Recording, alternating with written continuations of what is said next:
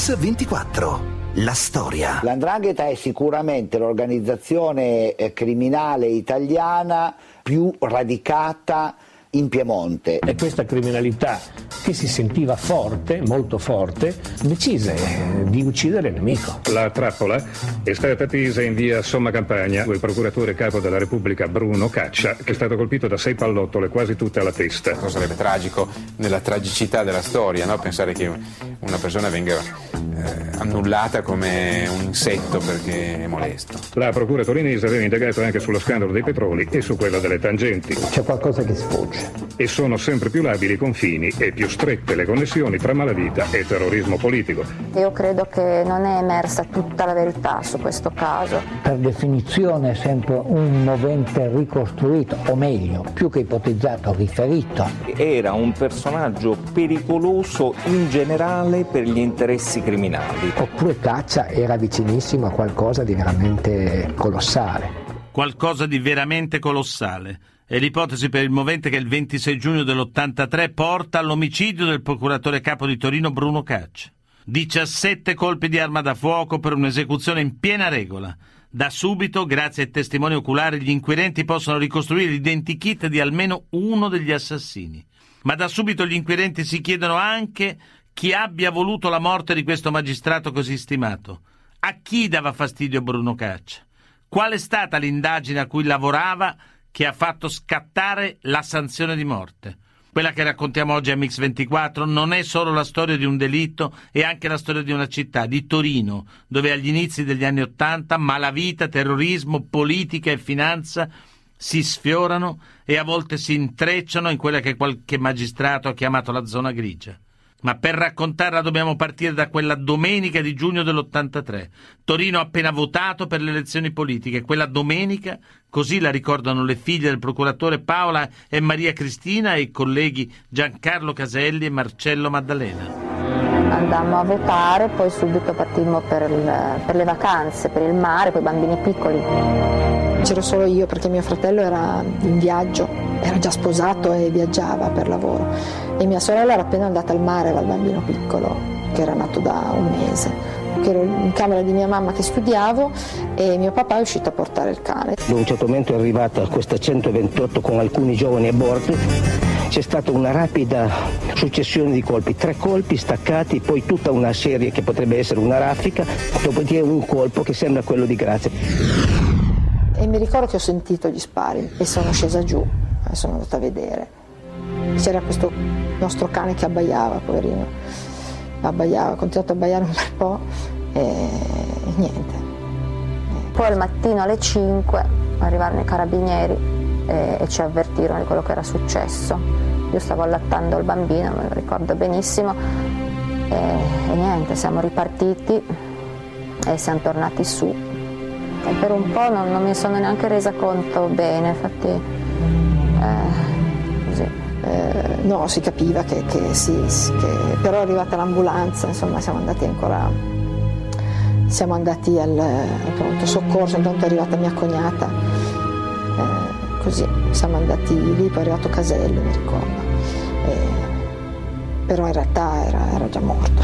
Sulla um, macchina della polizia, eh, la radio trasmise la notizia di un attentato parlarono di via Somma Campagna, non so se fecero subito il nome di caccia, ma eh, io non ebbi dubbi fin da subito che era qualcosa che doveva riguardare caccia. Credo di essere stato uno dei primi ad arrivare, dei, dei magistrati, degli amici, dei colleghi. E, ovviamente eh, non, non, non, non, mi piace ricordarlo, faccio fatica a ricordarlo, ecco proprio. Poi man mano sono sopraggiunti il dottor Marzachì, gli altri colleghi, eccetera, e poi siamo venuti in procura perché in omaggio anche a uno dei pensieri di caccia, la cosa più importante, anche in quei frangenti, è fare tutto quello che si può fare, siamo venuti a lavorare quella notte. Poche ore dopo la sua morte, in quella stessa sera del 26 giugno, i più stretti collaboratori di Bruno Caccia si recano in procura per iniziare le indagini Per molti di loro però non è solo una routine professionale. Alla Procura di Torino infatti Bruno Caccia è stato il punto di riferimento per quei giudici ragazzini che hanno preso in mano l'ufficio. È colui che con il suo impegno e il suo rigore ha rivoluzionato il sistema giudiziario della città, a partire dal febbraio dell'80. Febbraio 1980. Con la nomina di Bruno Caccia, la Procura di Torino conosce un fermento senza precedenti. Sebastiano Sorbello, Alberto Bernardi, Giorgio Vitari, Maurizio Laudi sono alcuni dei magistrati che fecero parte del gruppo di Caccia e che così ricordano il modo di lavorare del procuratore capo dava degli input su tutte le svolte inquisitorie più rilevanti. Verificava tutte le misure cautelari che allora si chiamavano ordini di cattura o mandati di cattura o richieste di ordini di cattura. E lui eh, eh, come procuratore della Repubblica dirigeva la polizia giudiziaria e la polizia, la polizia, giudiziaria sapeva che lui dirigeva la polizia giudiziaria. Un vero maestro eh, per, eh, per generazioni, per noi magistrati più giovani eh, perché proprio, era l'esempio della bilancia della giustizia. Perché per esempio una delle sue teorie era il, all'epoca il furto d'auto, perché il furto d'auto è la base prima di ogni crimine. Se lei vuole fare una rapina, ruba la macchina, se vuole fare un sequestro, ruba le macchine, se vuole fare un attentato, ruba le macchine. Quindi chi ruba la macchina è il, è il primo anello di una catena delinquenziale e dovrebbe essere bastonato. La magistratura torinese assume un'autonomia nei confronti del potere presente in città che prima non aveva. Cioè Caccia è uno che guarda in faccia nessuno. Era quest'ultima la voce di Diego Novelli, sindaco di Torino in quegli anni. Dai furti d'auto fino alle estorsioni e agli omicidi, Caccia dichiara una guerra senza freni al crimine. Inizia a occuparsi di terrorismo. Decine di procedimenti per terrorismo, in apparenza senza un colpevole, vengono riaperti. Le indagini portano a decine di arresti. Messi alle strette, molti terroristi decidono di collaborare. Un lavoro molto rischioso a cui si dedica un gruppo di giovani magistrati voluto da Bruno Caccia Ascoltiamoli Alberto Bernardi e Giancarlo Caselli. Sono scoperchiate le tombe, cioè siamo andati a prendere tutti i processi archiviati negli anni precedenti e tutti questi processi sono stati riesumati e hanno avuto poi tutti una, una loro storia, un nome, eccetera, eccetera. Anche perché se ne uccidono uno, gli altri possono continuare il lavoro. Questo fu il primo pool eh, di giudici istruttori cui si ispirarono successivamente anche Falcone e Borsellino per il pool antimafia di Palermo. C'era un clima più pesante, eh? tutti pensavamo di, che potevamo morire. Tutti potevamo morire, una consapevolezza che nelle ore successive all'omicidio di Bruno Caccia si trasforma in una tragica certezza.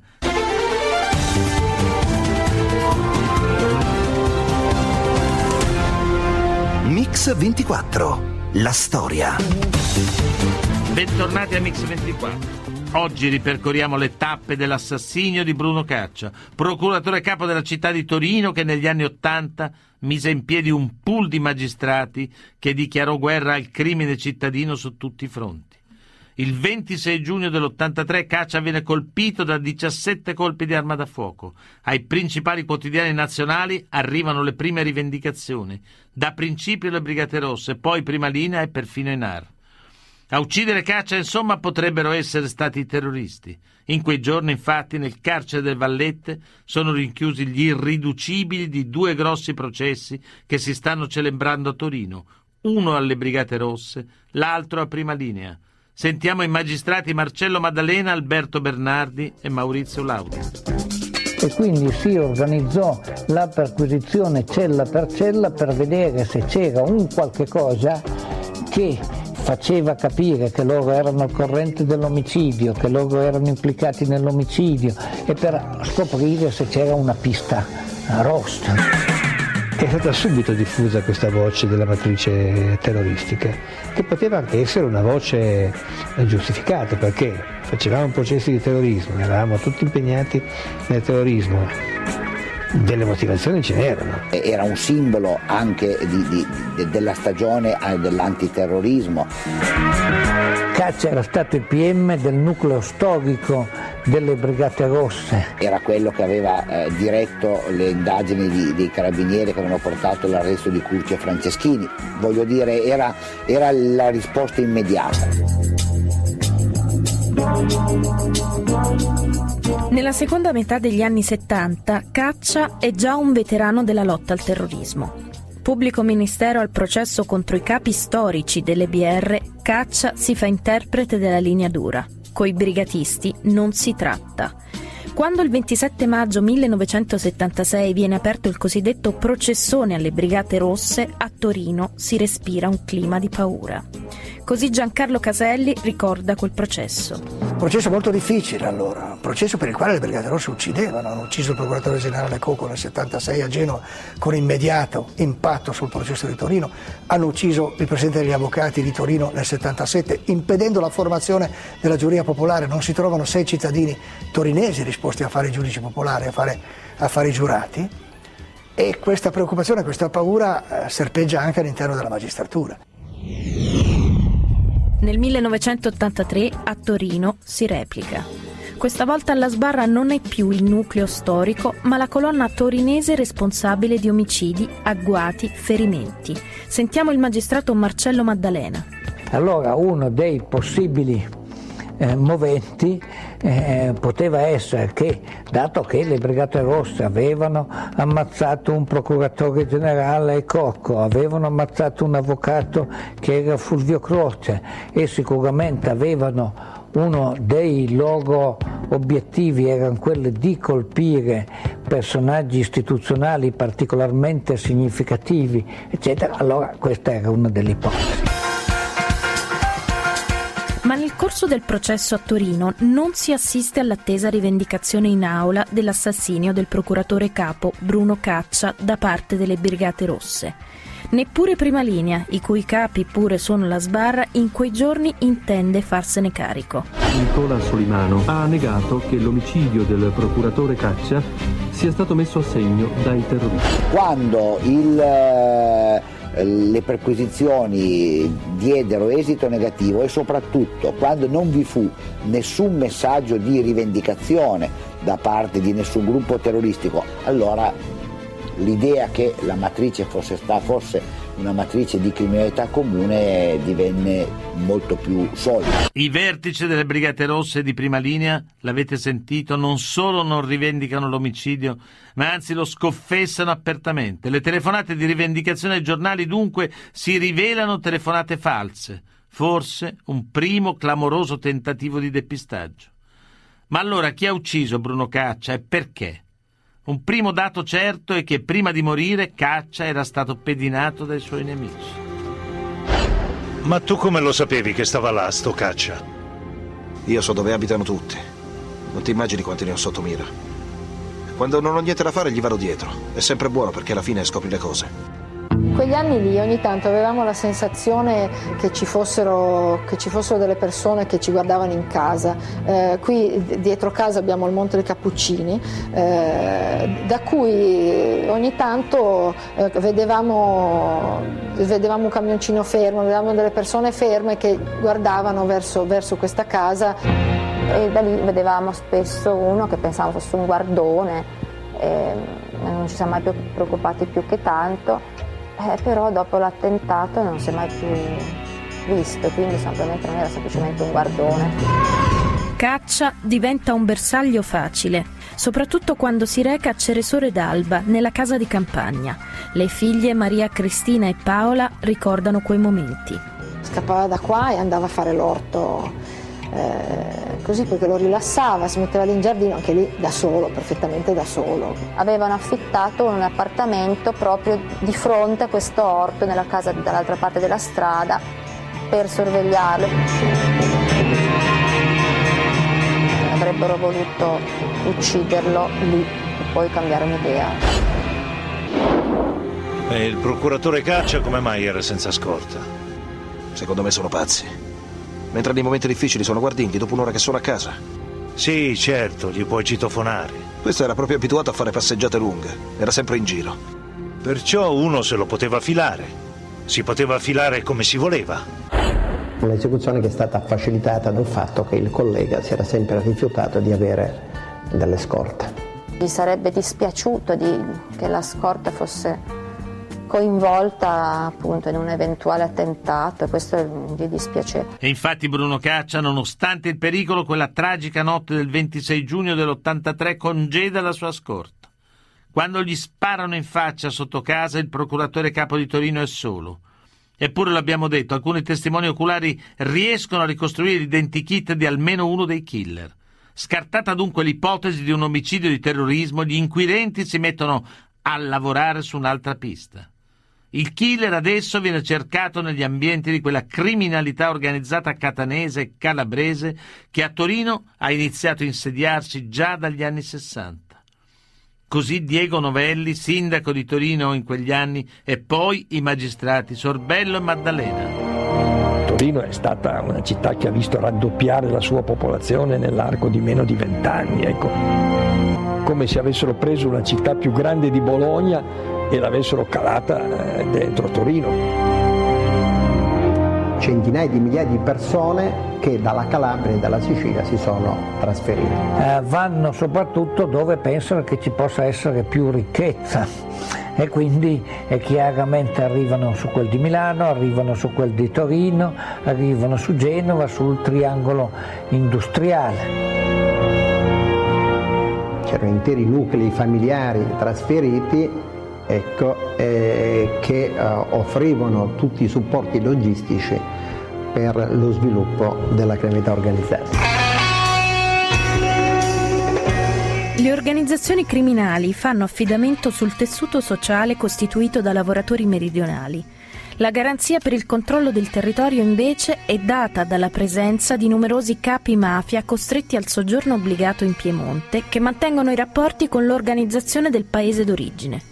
Ascoltiamo i magistrati Giancarlo Caselli e Maurizio Landi. La struttura del gruppo criminale è sostanzialmente la stessa, gli scopi soprattutto sono i medesimi, certo non ci sarà a Torino il controllo capillare del territorio che non può non esserci in Sicilia e in Calabria. Torino in quegli anni eh, era un territorio sul quale comandavano, si può dire in esclusiva, eh, alcune e poche persone. Poche persone e un ampio raggio di attività. Coordinandosi con la squadra mobile di Torino e agli ordini di Piero Sassi, la procura di Bruno Caccia vuole recidere i legami della criminalità organizzata tra Nord Italia e regioni d'origine. Al centro della ragnatela criminale c'è il traffico degli stupefacenti che dal Sud America arriva in Piemonte e in tutto il Nord Italia passando per Milano. Il clan dei catanesi che fa capo a Francesco Miano rivende gli stupefacenti ai calabresi di Domenico Belfiore e Mario Ursini. A Torino, catanesi e calabresi si spartiscono il territorio e quando serve si danno una mano. Gli omicidi e i sequestri li gestiscono in cooperativa, si scambiano favori e soprattutto si scambiano i killer. Così il magistrato Maurizio Landi e l'avvocato Sergio Badellino. Era una, tra virgolette, santa alleanza. Era malavita eh, Malavita che agiva eh, col braccio armato rappresentato da Belfiore e dai suoi killers e, almeno dicono gli atti del processo, agiva anche attraverso sistemi diversi e più soft. Per riciclare e reinvestire il proprio denaro, l'andrangheta si serve delle bische clandestine in mano ai catanesi, ma anche di faccendieri, prestanome e imprenditori piemontesi. Si dedicava a certi tipi di attività e quindi al commercio, all'edilizia, in tutta attività di per sé lecite. Una sorta diciamo di snodo di reinvestimento di denari illeciti e di creazione ovviamente di nuove risorse finanziarie che verosimilmente erano destinate a finanziare l'acquisto di partite di stupefacenti e altre attività criminose. Omicidi, gioco d'azzardo, usura, traffico di stupefacenti. A Torino il clan dei catanesi e dell'andrangheta hanno ormai preso il controllo delle attività criminali, ma nel capoluogo piemontese in quegli stessi anni il crimine ha anche un altro volto, quello della corruzione politica e imprenditoriale. E allora un'altra delle possibili piste da seguire per l'omicidio Caccia è un collegamento con lo scandalo dei petroli, una truffa da 300 miliardi di lire dell'epoca che coinvolge finanzieri, politici e petrolieri e che interessa quattro procure nazionali, compresa quella di Torino, quella di Bruno Caccia.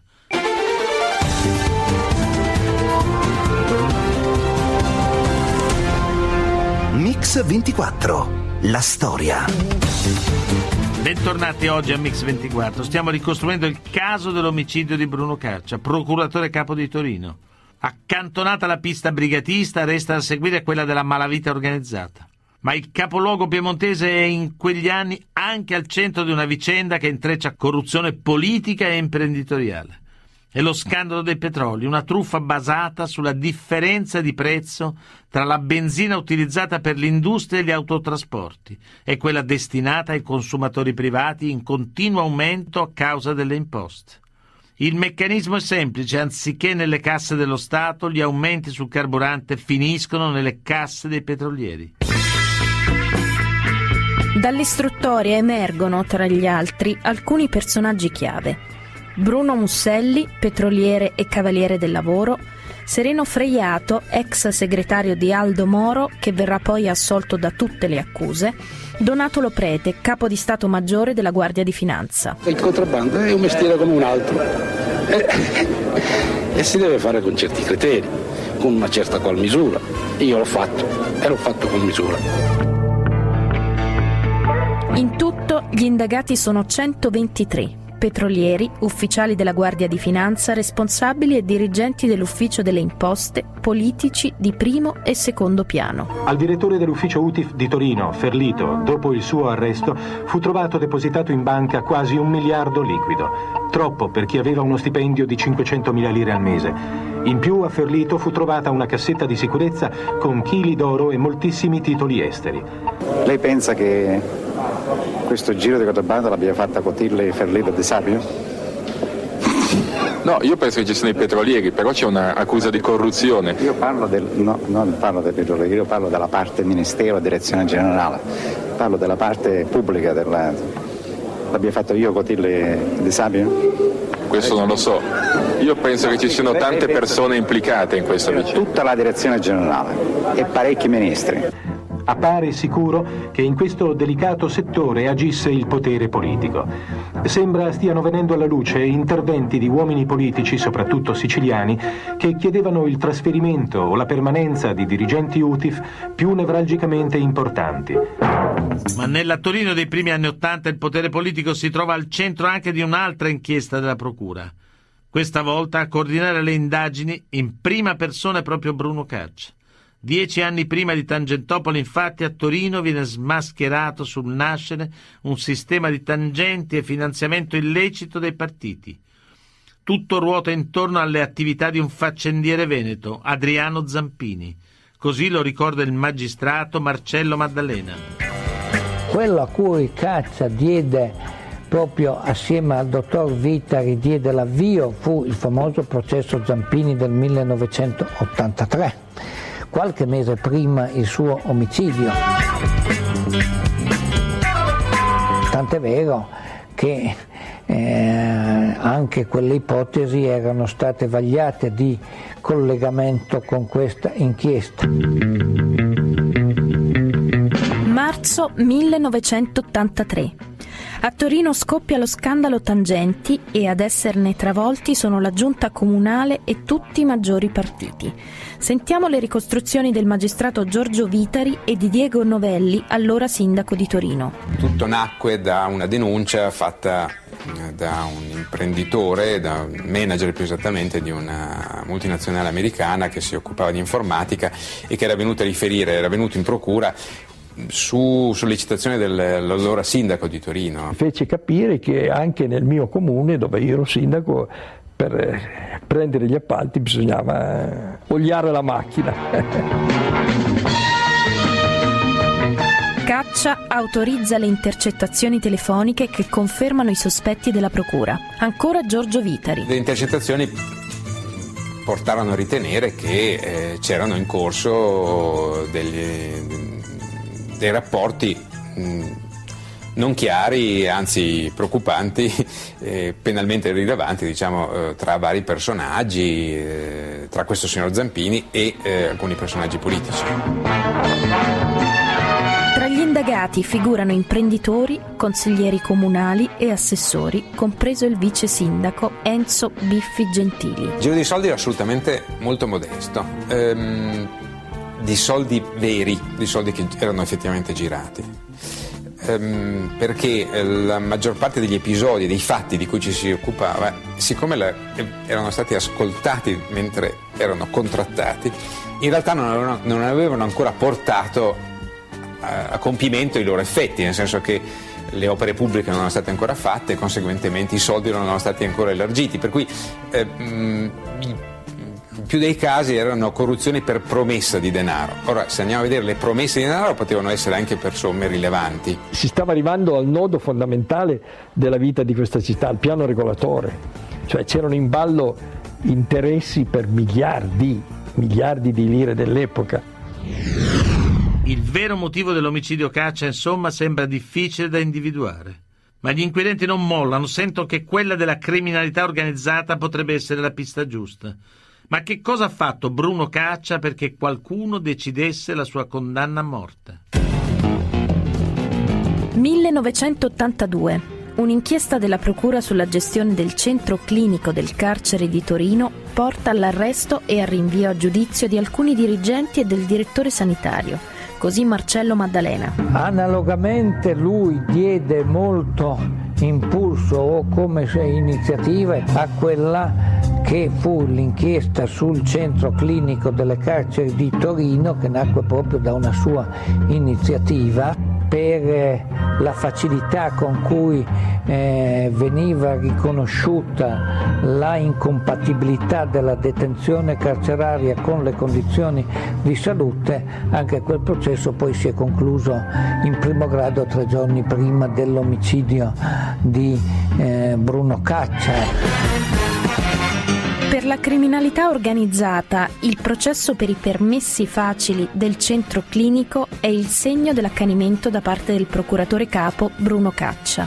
Un accanimento ribadito l'anno successivo dalla detenzione di Placido Barresi, pluripregiudicato di origine siciliana e cognato del capo Andrangheta Domenico Belfiore.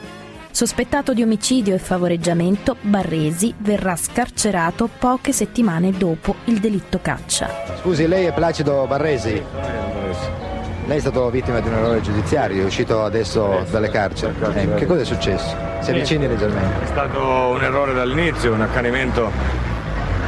Non lo so neanche come mai tutto questo accanimento, che è poi la dimostrazione delle perizie. La pistola che sono stato assolto, un forreggiamento che sono stato assolto. Poi sto perito che diceva che queste pistole avevano cagionato la morte di due persone. Inutile parlare dei problemi del Cile quando il Cile ce l'abbiamo già qua in Italia. Eppure, neanche un mese dopo la sua scarcerazione saranno proprio alcune indagini su Placido Barresi ad aprire uno spiraglio sul movente dell'omicidio Caccia. Il 6 settembre dell'83 in una sparatoria in un ristorante di Orbassano, nella cintura di Torino, rimane a terra un affiliato del clan. A tavola con lui ci sono Placido Barresi, che rimane gravemente ferito, e il boss dell'andrangheta Mimmo Belfiore.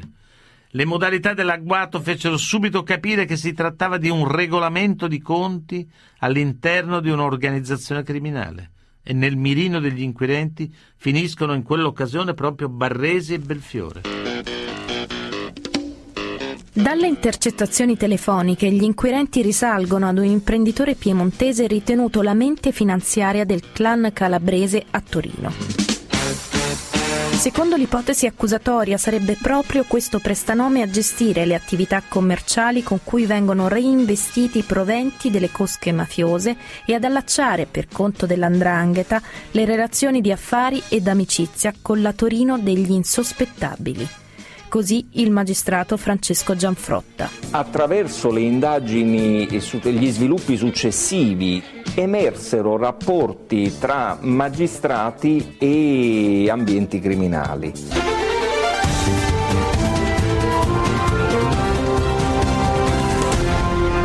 Mix 24, la storia. Bentornati a Mix 24. Secondo gli inquirenti dunque proprio il rapporto tra alcuni magistrati piemontesi e gli ambienti della malavita torinese, confermato anche da numerosi pentiti, potrebbe essere la chiave per risolvere il caso di Bruno Caccia, capo della Procura di Torino, ucciso il 26 giugno dell'83. Una svolta clamorosa, quanto imprevista, anche perché il luogo degli incontri sarebbe addirittura un bar nei locali stessi della Procura. Ciccio, sapeste che intrighi che hanno. Io ho potuto sapere solo per quel bar che abbiamo preso. Sai che eravamo in quel bar sotto la procura? Perché lì, capito, li puoi vedere e intanto li conosci.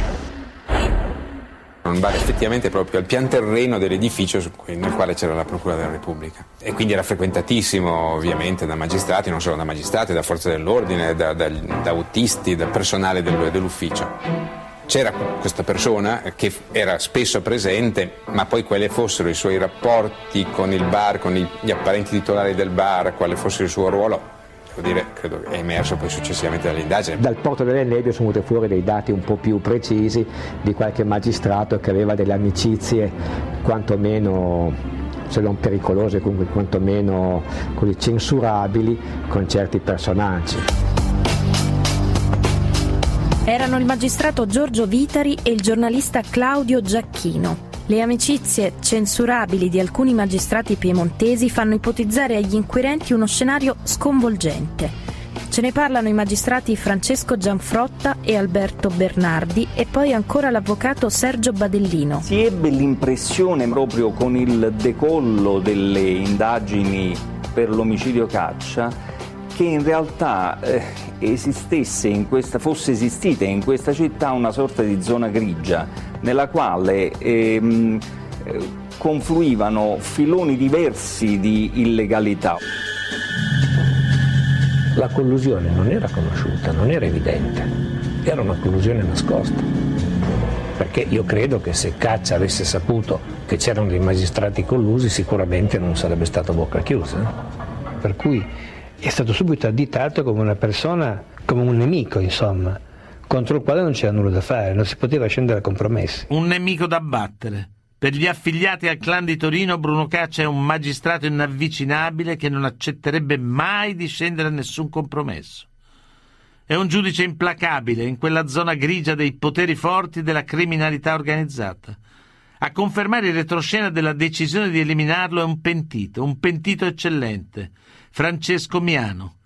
Sentiamo i magistrati Maurizio Laudi e Marcello Maddalena. Miano ha fatto conoscere la sua disponibilità e lui era un personaggio altamente credibile nell'ambiente carcerario criminale perché era Ciccio Miano, eh, capo della eh, omonima famiglia di Torino e eh, grande eh, gestore dei, dei, dei, traffici di droga, di omicidi, di estorsioni, quindi era verosimile che lui pur non essendo coinvolto nell'omicidio del dottor Caccia potesse essere dest- destinatario di informazioni da chi invece di quell'omicidio sapeva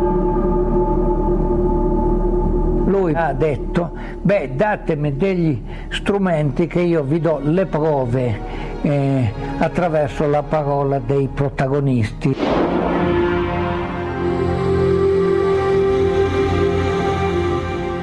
Però io a parte te, a parte te, a chi devo essere riconoscente di questa cosa qua? Di sto fatto di caccia. Tu lo sai, quello era 4-5 anni che ci tormentava.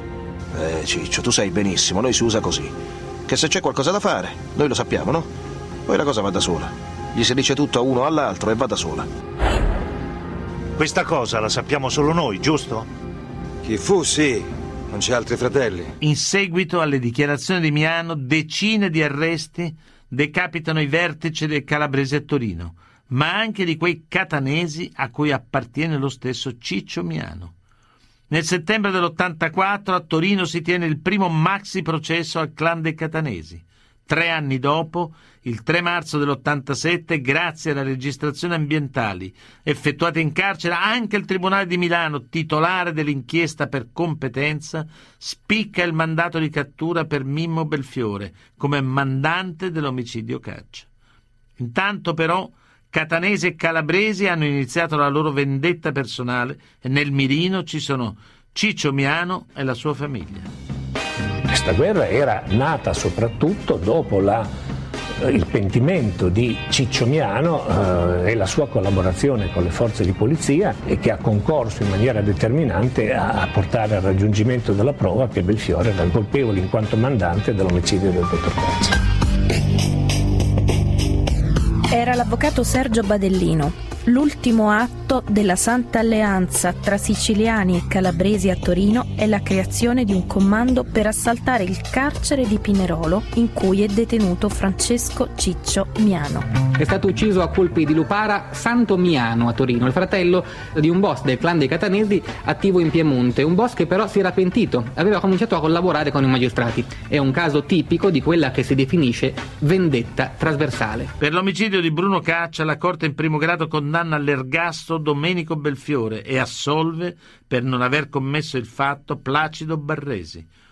Anche la condanna di Belfiore però rischia di venire annullata dalla Cassazione. Le bobine che contenevano che, appunto, le registrazioni eh, furono i, i, eh, in qualche modo alterate e manipolate. Questa fu la ragione per cui la Cassazione dichiarò inutilizzabili le eh, conversazioni così registrate.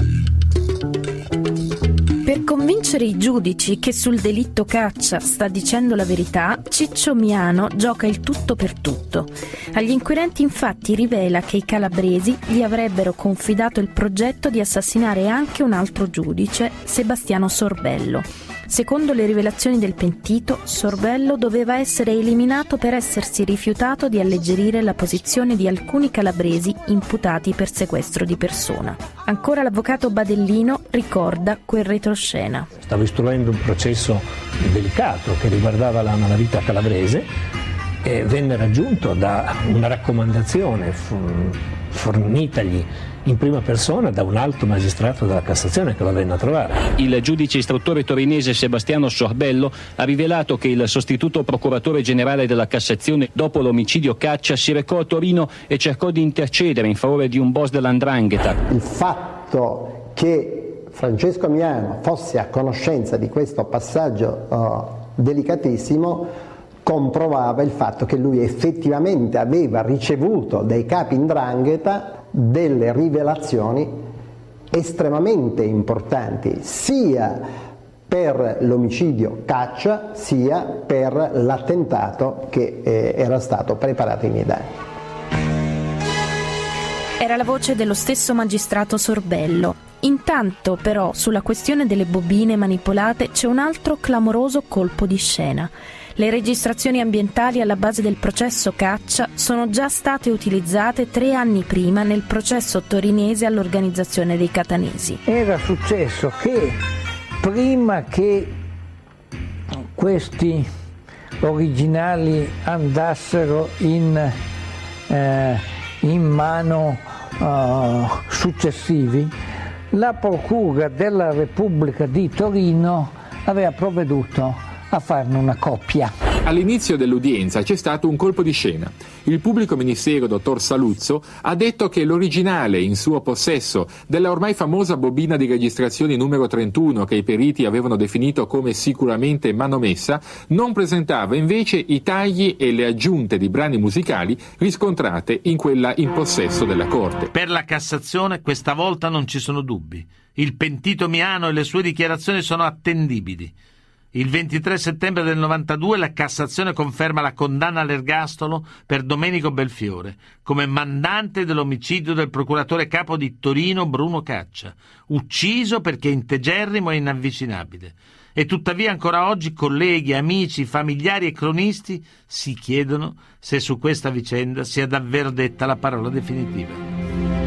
C'è stato un impegno massimo da parte dei magistrati nel ricostruire eh, con maggiore completezza questa vicenda, ma purtroppo um, sono rimasti alcuni, alcuni eh, punti oscuri. Sicuramente qua dei tasselli mancano, prima di tutto sul piano dell'individuazione degli autori, perché l'individuazione degli autori immateriali non è avvenuta e ovviamente anche sul piano dei moventi che è ancora più difficile della individuazione degli autori materiali, evidentemente ci sono delle possibilità eh, di tipo aggiuntivo quantomeno. Perché poi tutto sommato la ricerca del movente eh, è sta, si è limitata, si è limitata, si è esaurita nel prendere atto che questo signore aveva manifestato la sua volontà di uccidere Caccia per fare un favore a sé e anche agli altri esponenti della cosiddetta malavita organizzata di Torino che non avrebbero potuto che trarre un vantaggio eh, dalla, dalla morte del dottor Caccia uccidere il procuratore capo della Repubblica di Torino poteva essere una dimostrazione di forza anche perché il successore sapesse eh, con chi doveva regolarsi. Le organizzazioni criminali eh, ritennero di colpire Caccia ritenendo che eh, avesse poco eh, utilità il colpire questo o quel sostituto perché questo o quel sostituto non era così nella loro ottica perché fosse originariamente così, ma perché era stato così educato da caccia. Quindi bisognava colpire il maestro.